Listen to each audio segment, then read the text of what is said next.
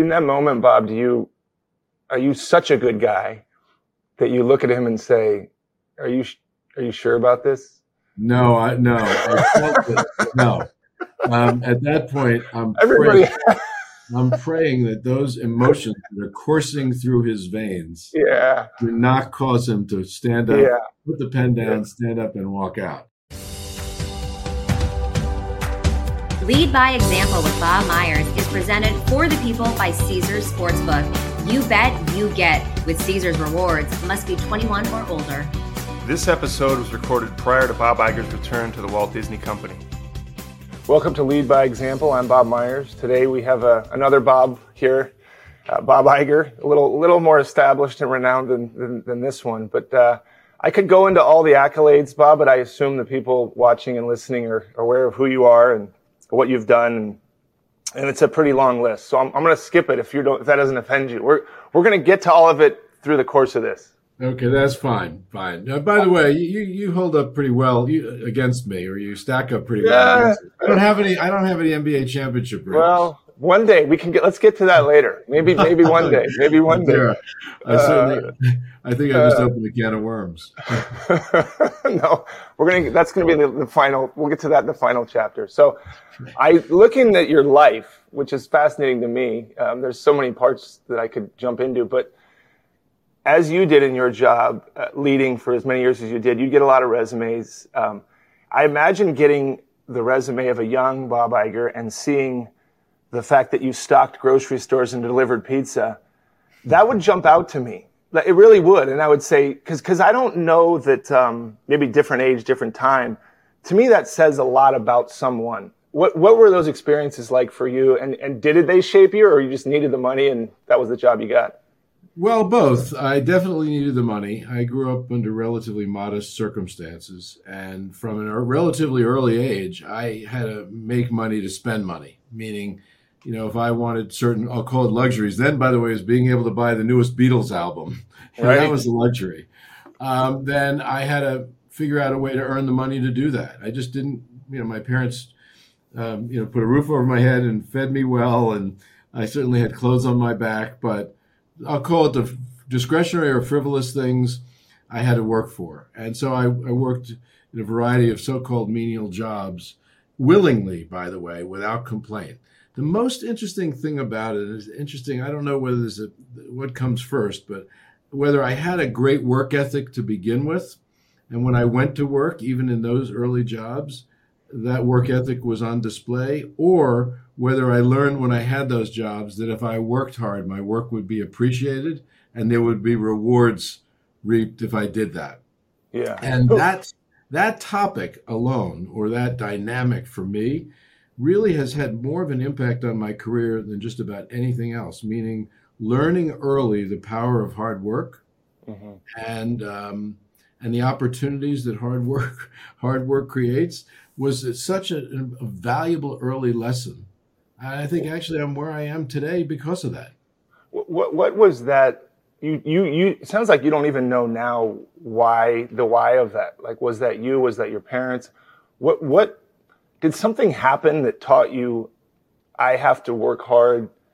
This is just the way of the world, or or you just woke up as a kid and, and that's what you were and that's who you are. Well, I think look, a lot of it has to be um, genetic, or or or my, or my or my parents in some form or another, even subtly instilling that value in me. Um, I, I am not a, I'm not hundred percent sure, but what seemed very clear to me is that uh, hard work would enable me to overcome other I'll call them either deficiencies or insecurities that I had. So, for right. instance, I thought I always felt I was a normal intellect. I actually still feel that way. I, I, I worked with people who seemed significantly smarter than I was, at least at the time. And maybe again, a little this was insecurity. I don't know. I made up for that with hard work. I just outworked everybody. Um, and sometimes it was just stature. You know, even my days at ABC Sports, working alongside people who went to Stanford and Harvard and, and had MBAs and you name it. And I, you know, I went to a, fine small liberal arts school in upstate New York called Ithaca College, but not the pedigree that those I was competing with had. And I thought, wow, I'm, I'll, you know, never, um, either outrank them or, or, or be as successful and, until I discovered that, well, wait a minute, that might not be true if I work really hard, harder than them. That will yeah. that will make up for what at least I perceived at the time to be, you know, some of my uh, deficiencies. You've, like I said, had a longer journey, but in your life, any story that you think shaped you, whether tragic, joyous, young, old, middle, middle aged? Is there is there a moment where you said, if I had this this this thing that happened to me or this event changed me in a way? Well, there were things that happened that opened up the doors to new opportunities that ended up having a material impact on what I what I did next. Not really. Um, it was more, more circumstance than anything. Like for instance, I um, very early on, 1974, my first year working at ABC as basically a production assistant, I get assigned to a Frank Sinatra concert at Madison Square Garden. ABC was covering it live. And it was being co produced by a guy named Roone Arledge, who was then the head of ABC Sports and really the father of modern sports television and renowned in the business already as a genius and a risk taker and a great storyteller and an innovator. And um, I clearly I'll call it showed up well at, mm. uh, at, at that concert. It was my first network credit. You can still, if you go to YouTube mm. and watch it, my name is on there, so I did. It was me. Um, I believe the, you. and the thing ended, and the ABC Sports people. I, I had an incident with a boss that was um, on the take, or he was he was corrupt, not right. at ABC Sports, and I was trying to um, turn him in, and he found out about it, and he threatened to fire me. Yeah and uh, I was in another department. And uh, he basically said, find a job the, somewhere else in the company, but if you stay with me, you're not going to stay very long. Right. And I called up the folks I work for at, on the Sinatra concert, and I said, I'm in need of another job at the company. And they said, come on over. And they, the first reaction was, they said, what took you so long? We would, would have hoped you would want to work, come work for us like the day after the concert. Yeah. They were impressed with what they saw that opened up 13 years of my career that that you know started at the bottom. I ended up being executive vice president of programming for ABC Sports. I I worked on six Olympic Games and Monday Night Football and World right. Series and you name it, and learned tremendous amount um, and earned a fair amount too along the way, and became you know well known at the company as someone who performed well, worked hard. Interesting, or developed that reputation early. I was one of the, I think, the youngest per- person in the history of the company to be named a vice president, right. for instance. Was it hard when you were working for somebody that was corrupt? Was that an easy call to say, I'm not doing this and I'm turning them in? Was it because a lot of people would be scared to get fired? It sounds like this, this person threatened you or you knew you'd be fired if you turned them in. He, what gave that got led, he got led out of the out of the his office, I think, in handcuffs. He wow. ultimately was indicted for what he but, did. Um, wow. So, so, did you know what you were risking, or you were you were kind of like, I, I have no. Ch- well, here's what I thought I was risking. I was being asked to aid and abet his efforts. Okay. So people who work for him were being asked to um, take on certain tasks that he mm. would benefit from personally. Right. And the risk that I thought I was taking was doing that, aiding and abetting. I thought that yeah. would bring me down. I don't even remember thinking that what I was trying to do in terms of turning him in was a risk at all. Wow. Okay. Which is interesting to me. Uh, I'm not an overly fearful person. I want to talk about that. I want to. Can I ask you about that because I read some of the things you've said um, and written. That's interesting to me because you said that um, you've never led from a, from a fear position, meaning you, you don't, you're never, you don't have this fear of failure, right? This fear of if I'm wrong. I think that's a pretty unique trait in leadership, um, especially someone who has led as long as you have, in that there was probably a ton of times where you could have just done nothing and been fine and not went into the world of trying to buy Pixar or Lucas, all the things you did. What, what, you know, because if it didn't go well, you know, obviously it did, but you risked a lot. Yeah. You know, was that easy to just say, hey, I don't, if this doesn't work? It was easier than than people maybe would think that it would have been. I mean, I, I my first meeting with the Disney board as CEO, I proposed buying Pixar, which turned out to be a seven point three billion dollar acquisition. That's pretty. That's pretty crazy thing Yeah. to propose in your first meeting as CEO. I felt, and I still do, by the way, in a world that is constantly evolving, and particularly today's world, and, and, and transforming and being disrupted, trying to stay still, trying to maintain a pat hand, trying to protect an incumbent position is not a winning strategy. So what I looked at was the risk associated. It's interesting thinking about the risk associated with a corrupt boss. What's riskier, helping him be corrupt or Yeah. turning him in for being corrupt? Yeah. Um, in this particular case, I always thought that the riskier position would be to do nothing, right. to be to play it safe, uh, and so that maybe enabled me to discount the risk of making changes, of making acquisitions. We'll talk later maybe about transforming the company and into streaming, Right. but um, I think part of it also had to do with a confidence that I had in our ability to execute. So if you declare that a strategy, an acquisition, a move that you're making, particularly when you're the CEO of a company, is absolutely the right thing to do, Mhm. then what it comes down to is if it's the right thing to do, can you do it really well? Can you execute well? Right. You may, in your position, know that trading for a certain player is absolutely the right thing to do, but it still comes down to that player ultimately performing well, you know, when they get there or fitting in with the team. Yeah. Yeah, but, but I Mhm. also would say you, you skipped over how hard it is to figure out what the right thing to do is. I mean, for you, you're assuming that sure, by for you, maybe it was easy to say Pixar or whatever the purchases were, or, or we'll talk about streaming later.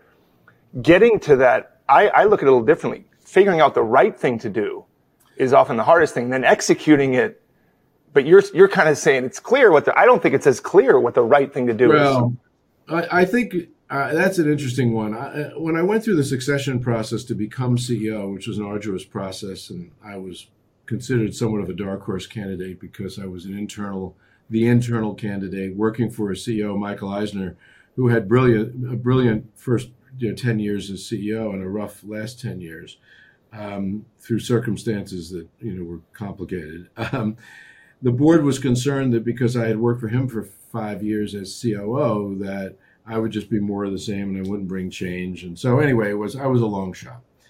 Because of that, they in the succession process, I knew I had to impress upon them why I should get the job.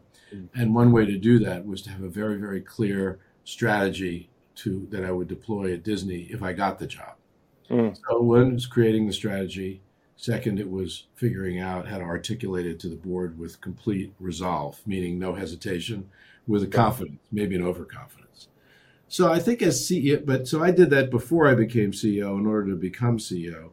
But I think if you're running a big organization, you're called upon all the time to make Yeah. a call about the future. Yeah. Lead where where are you going to take the the, the organization, the business? Sometimes it's trying to be predictive. Where's the world going, and where should you be in that world? Sometimes you don't even have the luxury of that. That knowing about the future is more difficult, but you got to keep moving forward, and that Yeah. means making calls. It's basically your your own GPS. Yeah. You know? You're Wh- you're wh- setting wh- the direction, and yes, there's a risk associated with it, but that's what you get paid the big bucks to do. More lead by example after this.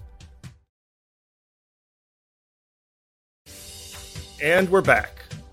we know each other a little bit. Uh, Uh, it seems to me, um, you you mentioned a slight insecurity. We all have, I believe, everybody carries a little insecurity, but you seem to me to have kind of this confidence of, I'm going to do this. I believe in this, and if it doesn't work, I'll be fine. Where, where it didn't, it, and I think, in my opinion, that what might be made you so likable and successful um, is that you you seem sure, but you don't beat people over the head with it was your idea.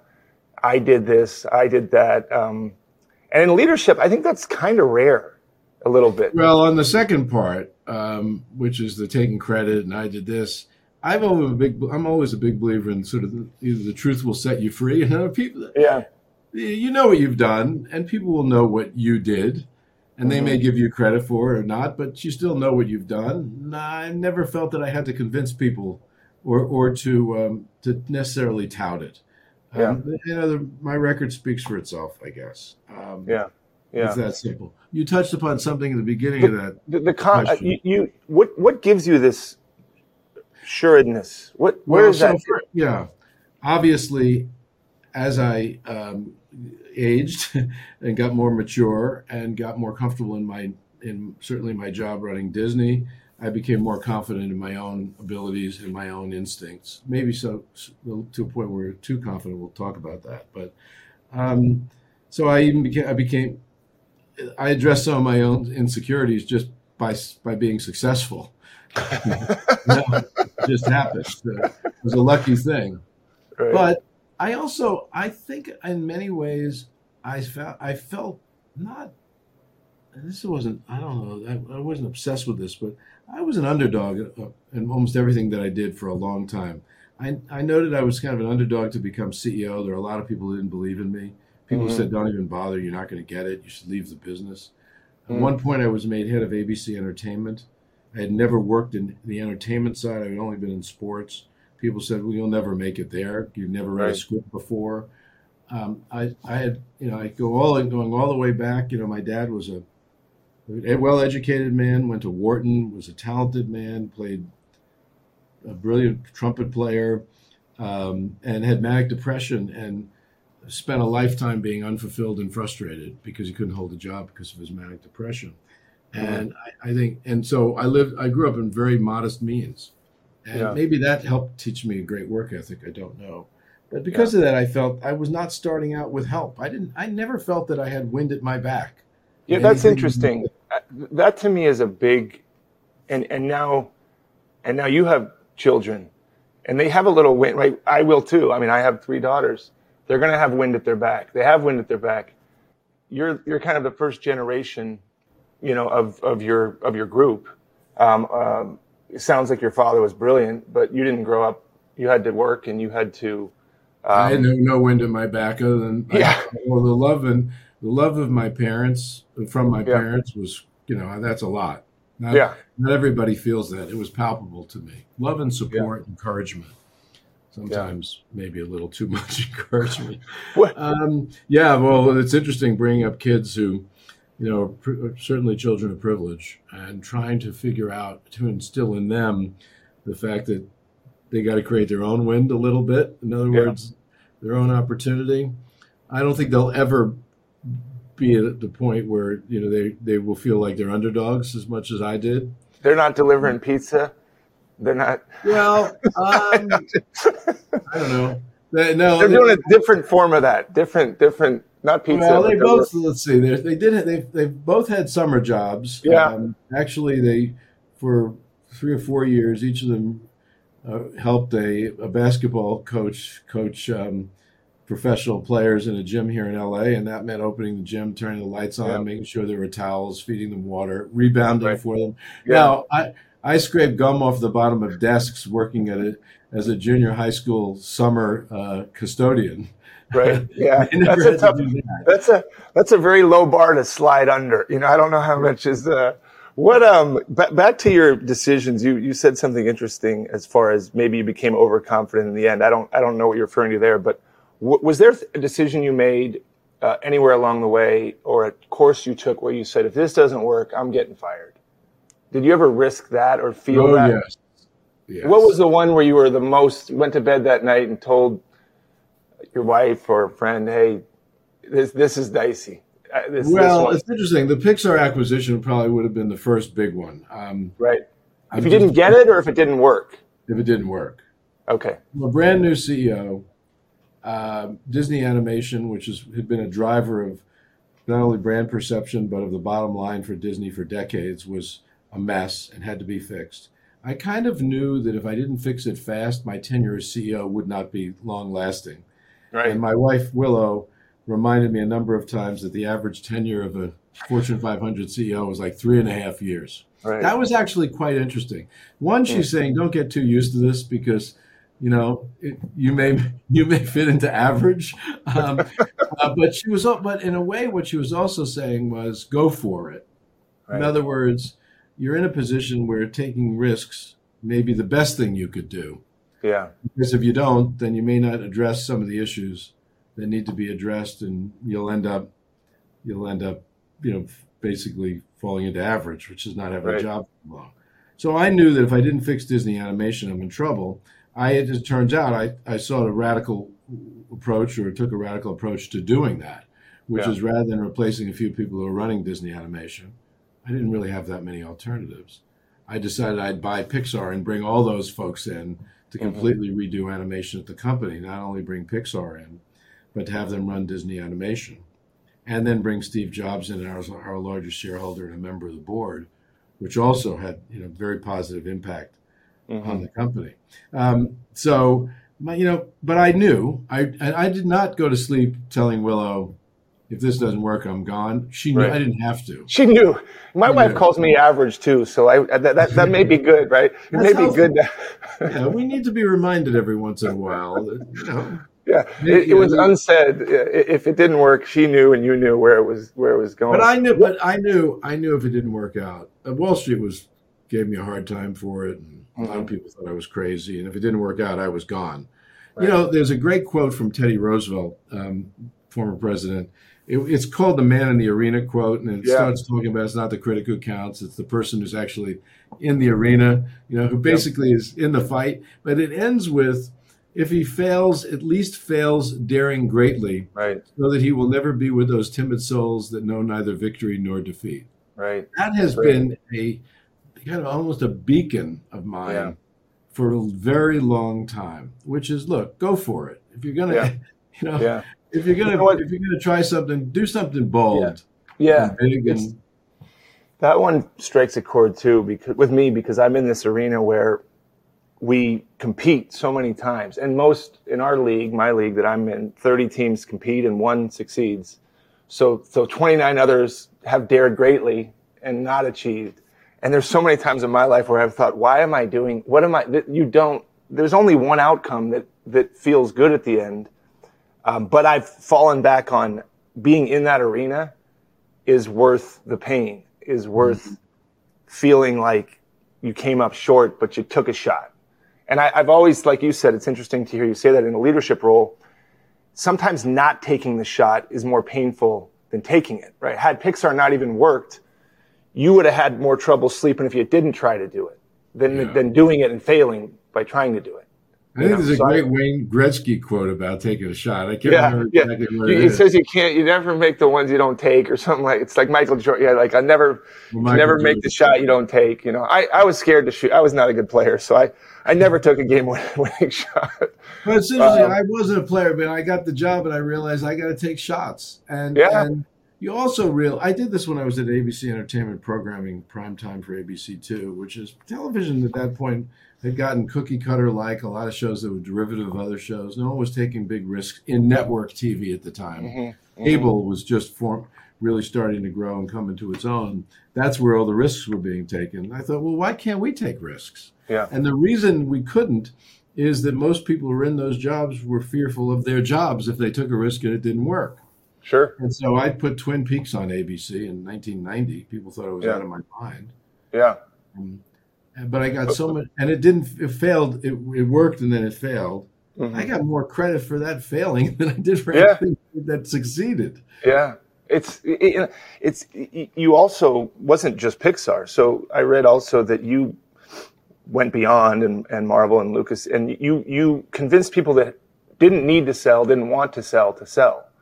I find that pretty interesting. And what is there any unique story of sitting with these people at that level across the table want they want and need nothing? Um, you're asking them to either come aboard or or let give up control or or, or join. And, and um, probably dealing with some people that are highly successful and highly independent. How did you cross that bridge They were all they were all they, unique, meaning they were different circumstances, but they were also all similar in that each one of them was one on one, which is me to them.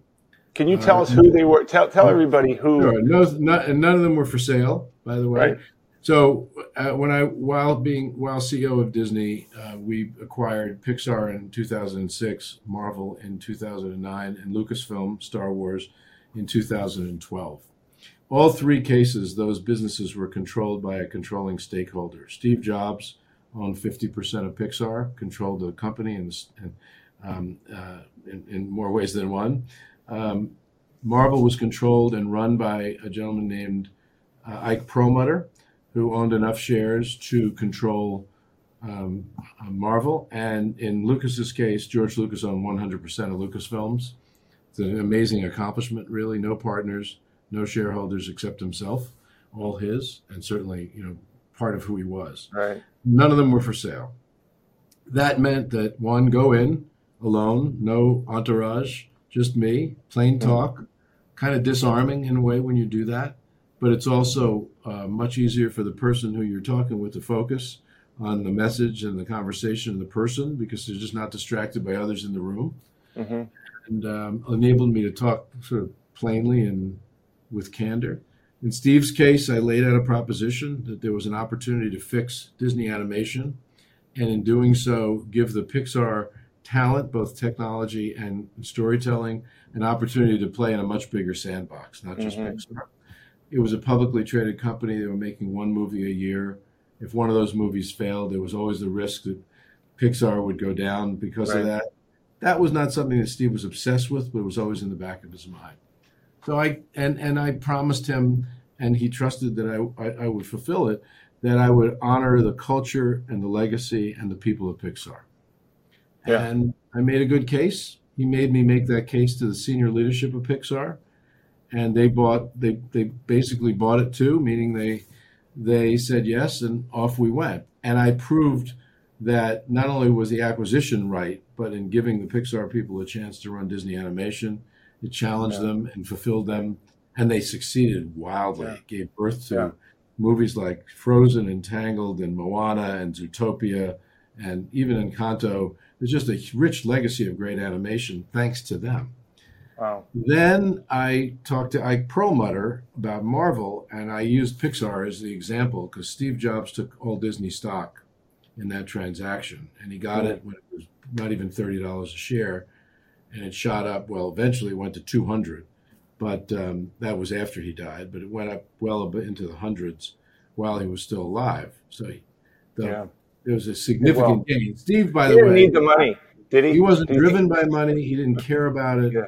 But, but in Marvel's yeah. case, it was not only Ike, but there were other shareholders that he was mm-hmm. had a fiduciary responsibility to, and I convinced him that Disney stock would be a bargain was a bargain that bringing Marvel in would enable Disney stock to grow even more mm-hmm. because of great IP and what we could do with it.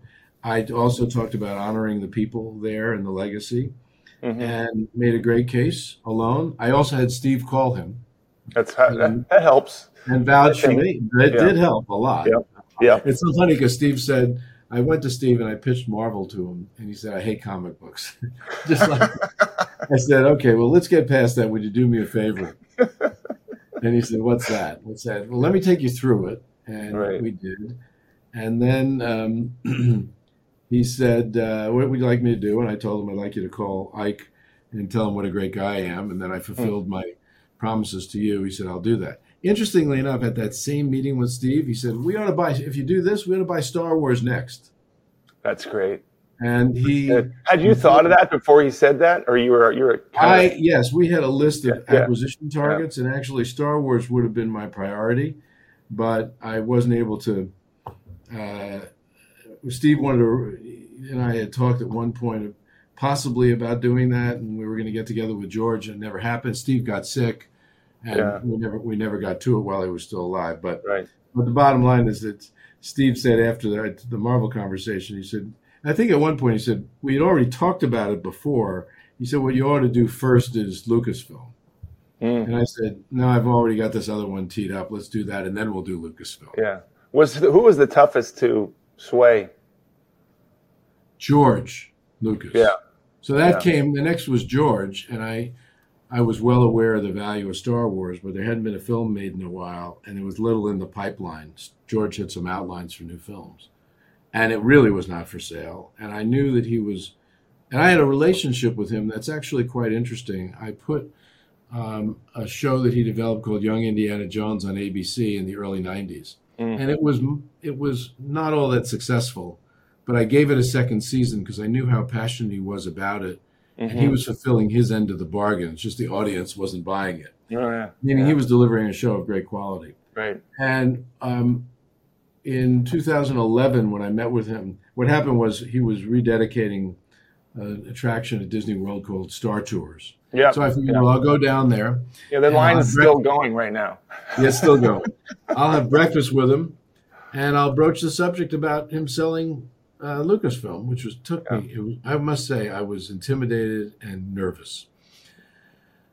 And we sat down, and the first thing I said to him was, "Have you ever considered selling?" And he said, "Not really, but." I think maybe he had, but he was never. It was never serious Right. and no one had ever even talked to him about buying. Hmm. And he said to me, "But you know, if I ever sell, I think I would really like to sell to Disney." And he cited Wow. two things. He cited what we had done with Pixar, which was immensely successful at that point, and the Indiana Jones story about my giving it a second season. Wow, that's that. I want to stop with that. Two things. So it, it's interesting you talk about leadership. You you can comment on this. I'll I'll, compliment you, but I'd love for you to add on. I I do believe you're telling this story. People are listening to it and might be thinking, well, Disney's a powerful brand. You know, when they come knocking, you listen. But but I would push back on that and say, if it wasn't you, specifically you, that walked in that room, if it was somebody that wasn't appeared didn't appear trustworthy or authentic, it's easy for Steve Jobs to not like you or believe you, and that never happens. Or Ike or George. And I think that's what gets lost in some of this stuff is, yeah, you had a powerful brand behind you, but if you weren't you, specifically you, who appears, you did hold up your end of the bargain, you did show up in a way by yourself. You didn't show up with six lawyers. You probably didn't show up with any pretense. You probably met them at their level in a, in a humble way. If you don't do that, and a lot of people listening might say, yeah, I don't believe, I, I don't think these things get done. I think that's the unique component of it. Well, that's very that's kind of you to say. Um, when you're trying to buy companies that aren't for sale, you got to show up in pretty unique ways. You got to. It's not only the pitch, but you have to be. You mentioned it. You have to be authentic. Um, you have to really be trustworthy, and you have to earn that trust very quickly. As it turns out, with George, I had earned that years back and didn't even really realize it.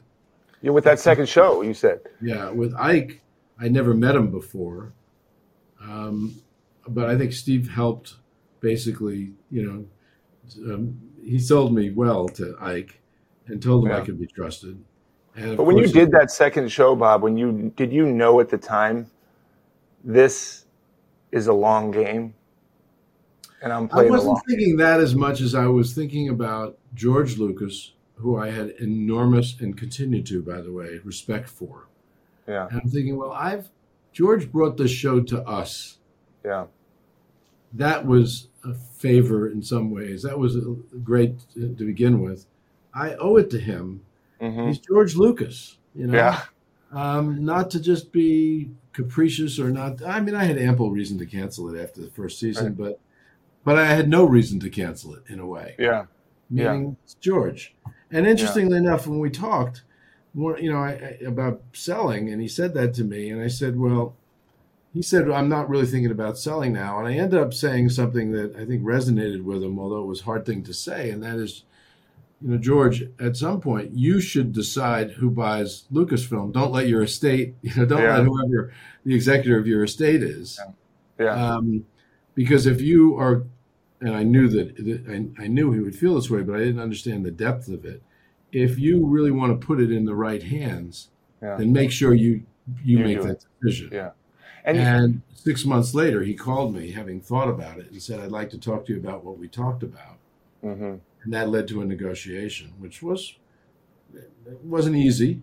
mhm. Um, I, I right up to you know, he came to my office to sign the deal. Mhm. And the day we announced it, we sat side by side at my desk with a contract in front of us to buy Lucasfilm for four billion fifty million dollars. And I could sitting next to him, Feel I it. Such empathy. Yeah. This was his Ah. baby. as he said to me when when I die, he said, my epitaph or what my tombstone is going to read, George Lucas, creator of Star Wars. Yeah. And more than that, of course. And I could tell he felt like he was signing away part of his life.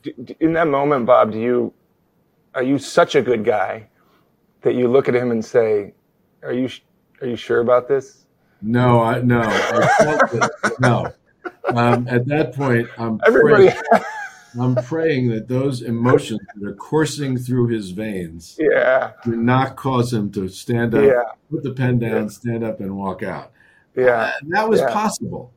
Yeah, was possible. Yeah, you know, it's sort of like at the altar, leaving me yeah. at the altar. Yeah, yes.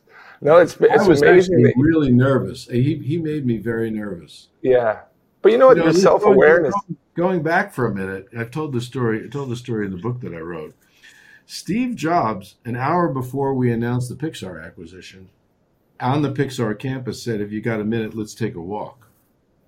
And Mm-hmm. I was certain he wanted to back out of the deal. And it Mm. turns out that the reason he wanted to sit with me was to tell me in great confidence that the cancer that he had had in 2004, this was now 2006, had come back.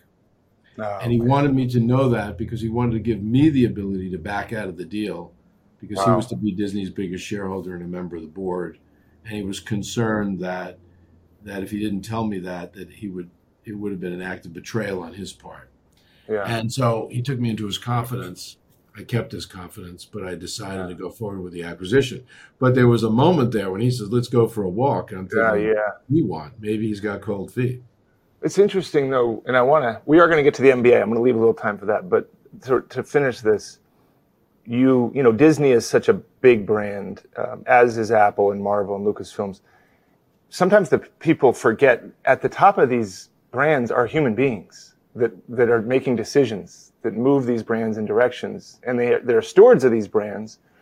But it's fascinating to hear these things like at a basic level, you're representing Disney on a walk with the man representing Apple, two of the biggest companies in the world, maybe sitting on a bench where he's confessing to you in a very decent way, uh, um, I might not be able to hold up my part for health reasons, or and I'm giving you a chance um, to not move forward. And, and I think we forget that people talk about culture, and that culture is just human beings leading and making decisions. And it, I love hearing about these very intimate one-on-one, sitting next to George Lucas on a walk with Steve Jobs, and and and maybe understanding that as as these behemoth type companies and the bigger they get, it's still a, a person, a man or a woman, guiding these things. And, and, and, and it's that you got to sit there and experience that on the very front lines to me is just fascinating from a human level. Obviously, I understand the business ramifications. Um, so that's a life pretty well lived. Those are great. Appreciate you telling those things. More lead by example after this.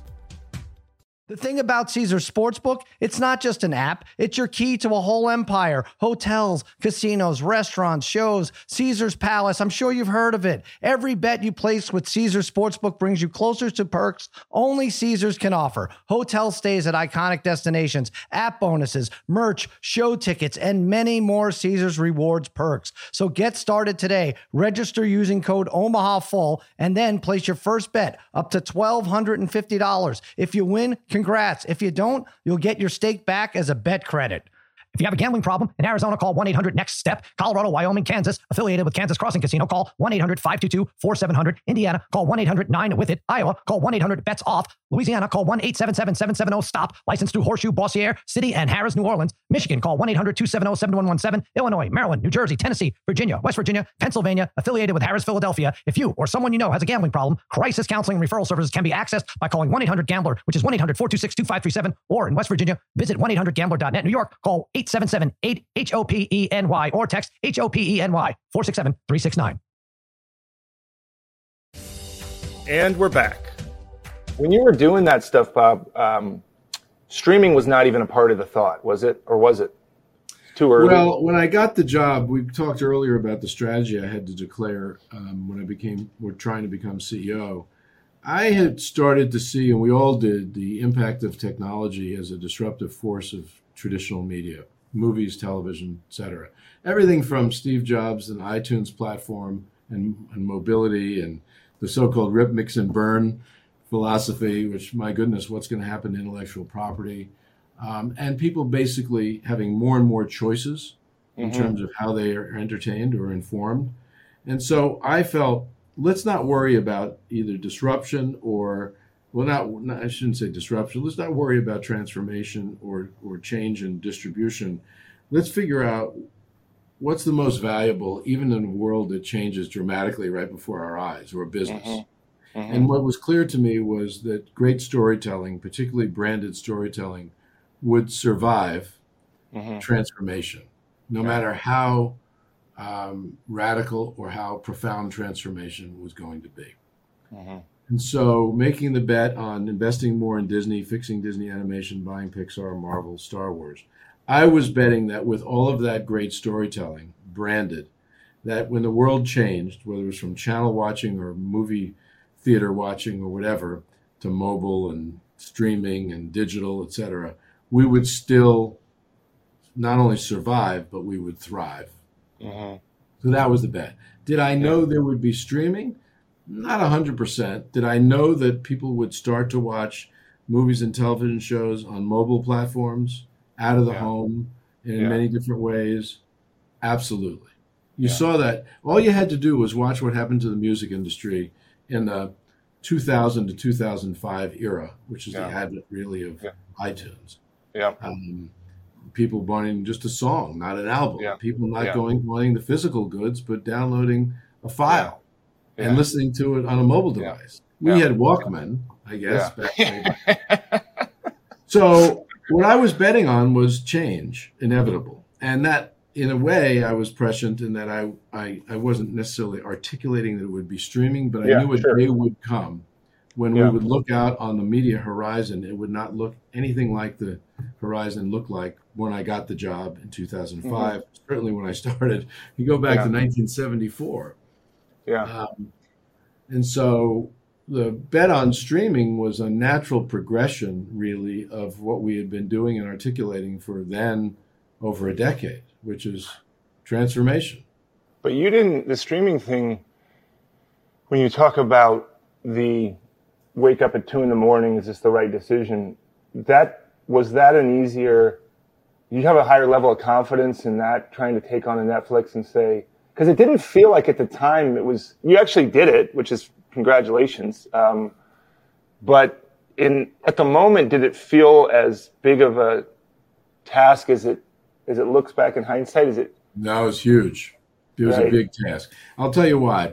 You're asking an organization, as many organizations in business um, exhibit, to disrupt itself, and Mhm. that and and organizations are designed to do the opposite. To right? That's why there's an innovator's dilemma. It's real to protect their incumbent position, and Mhm. that means doing everything possible to ward off change. Well, no one can ward off change or the march of technological advancement, and many try. If you can look at, you know, what happened to, I don't know, Kodak, and why Yeah. did they go digital right away? Or Yeah. um, the American car companies, why didn't they go electric Yeah. earlier? Sure. Um, we got to strengthen and protect our current business, even in the face of insurgents coming in. And suddenly you wake up one day and you realize, oh my goodness, the insurgents have actually are actually Yeah. winning. yeah. You know, and then the and then you, you either first you're in denial for a while. By the Yeah. way, record companies too. Yeah. Um, you're in denial, and then you realize, oh my goodness, we better pivot and and figure out how to join them in some form. But Was then that a good challenge though? Was that a challenge that you thought and met in a in a way where like, yep, this is exciting. We're going to go for this. Well, it was yes, a huge challenge. First of all, you have to articulate the vision and why. It's very important for anybody who is transforming a company. What do we need to do and why? What are the reasons why? And the reasons mm-hmm. why are obviously to protect your business and ultimately to enable it to thrive in a new world order. The next thing is why will this be good for us, not just for protective reasons, but why might Yeah. this actually pay huge dividends, right down to the compensation of executives, even. Yeah. That's why is it good? Because you got to motivate them, and mm-hmm. then making sure that there's no hesitation. You're completely resolute. There's no, absolutely no fear exhibited, even though inside I'm thinking, holy crow, this is the biggest thing we've ever done. This better Yeah. work. But you got to show Yeah. them one, we're doing this. Two, I'm confident it is not only the right thing, but that we can do it. And then Yeah. you just put your head down.